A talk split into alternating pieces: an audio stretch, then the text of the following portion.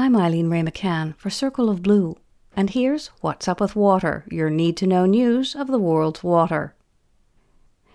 In western Japan, hundreds of thousands of people are struggling to cope with water outages after one of the country's worst rain related disasters in decades. Devastating floods and landslides have killed over 200 people, with scores more still unaccounted for. The prefectures of Hiroshima, Ehime, and Okayama were hit hardest by the rains, with over 250,000 homes lacking water. But Osaka, Yamaguchi, and Tokushima are also relying on outside water supplies, with no estimate yet for when service might be restored. The damage includes burst water pipes, power outages, and flooded water treatment facilities. Takashi Okuma, an expert in natural disasters and professor emeritus at Niigata University, warns that authorities made urban development a priority without enough planning for emergency management. He said Japan has built up the disaster prevention for quakes very well since the 1995 massive quake, but those for the water disaster hazard are very much behind, he said, adding, This disaster will change that. In South Africa's Western Cape, dam levels are rising steadily. The province's largest dam contains nearly twice as much water as it did last year at this time. Much needed rainfall has made a significant difference toward alleviating a severe three year drought.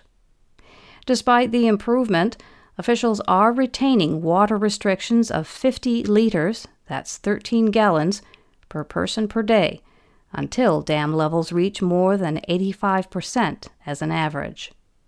The head of the Department of Water and Sanitation's regional office said that climate change means that residents need to continue to save water and change the ways in which they use water. He added that government at all levels must work together to guard against complacency and towards better water security. Circle of Blues Brett Walton has been following Cape Town's water crisis and has a comprehensive report on the challenges and responses to day zero.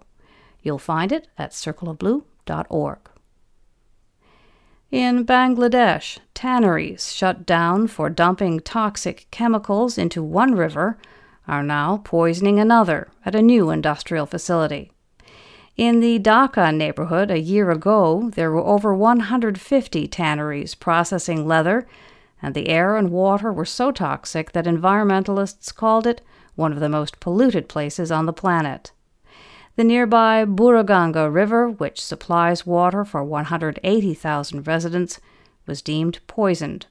International condemnation moved the government to shut the tanneries in April 2017 ordering them to move to a new plant in Savar.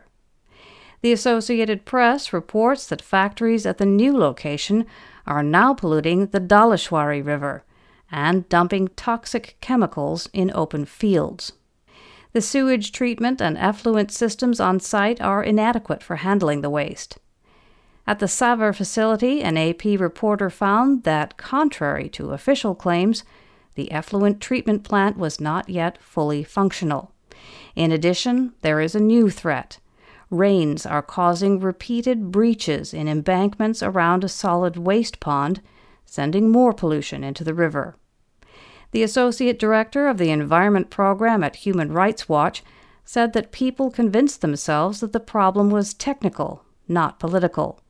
But Bangladesh's tanning industry, he said, will not reform until the government gets serious about enforcing laws.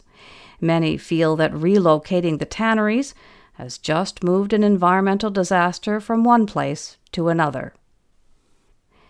In the United States, prolonged drought in the Southwest has water managers pressing for a region wide plan for the Colorado River as historically dry conditions continue to deplete the watershed. Lake Mead, the largest Colorado River reservoir, is about a foot and a half away from a level that triggers automatic water cutbacks. Some 40 million people in seven states and Mexico depend on the Colorado River, which is governed by various international treaties, interstate agreements, and court rulings. Arizona gets about 40% of its water from Lake Mead and is one of the states that stands to lose most by the emergency cutbacks. It is also the last of the basin's states to develop a drought contingency plan. Various agencies in Arizona had squabbled over strategy, but the impending cutbacks and pressure from other states and the federal government prompted them to seek common ground and commit to having a plan ready next year for the state legislature. A drought plan would have to determine where and how to reduce water use.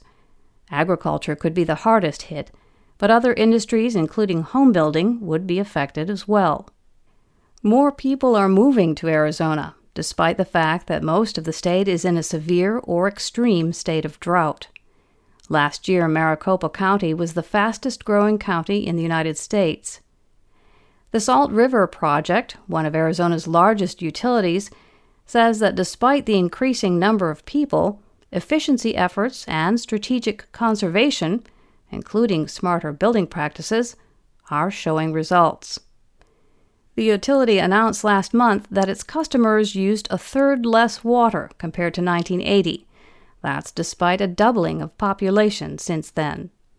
The Salt River Project's Director of Water Strategy, Krista McJunkin, credited the success to a history of people making good decisions, from plumbing codes to water storage and wastewater recycling. But, she said, we can't lose our vigilance. And that's What's Up with Water. We'd like to share what's up where you are. Tweet us with your water news at Circle of Blue hashtag What's Up with Water?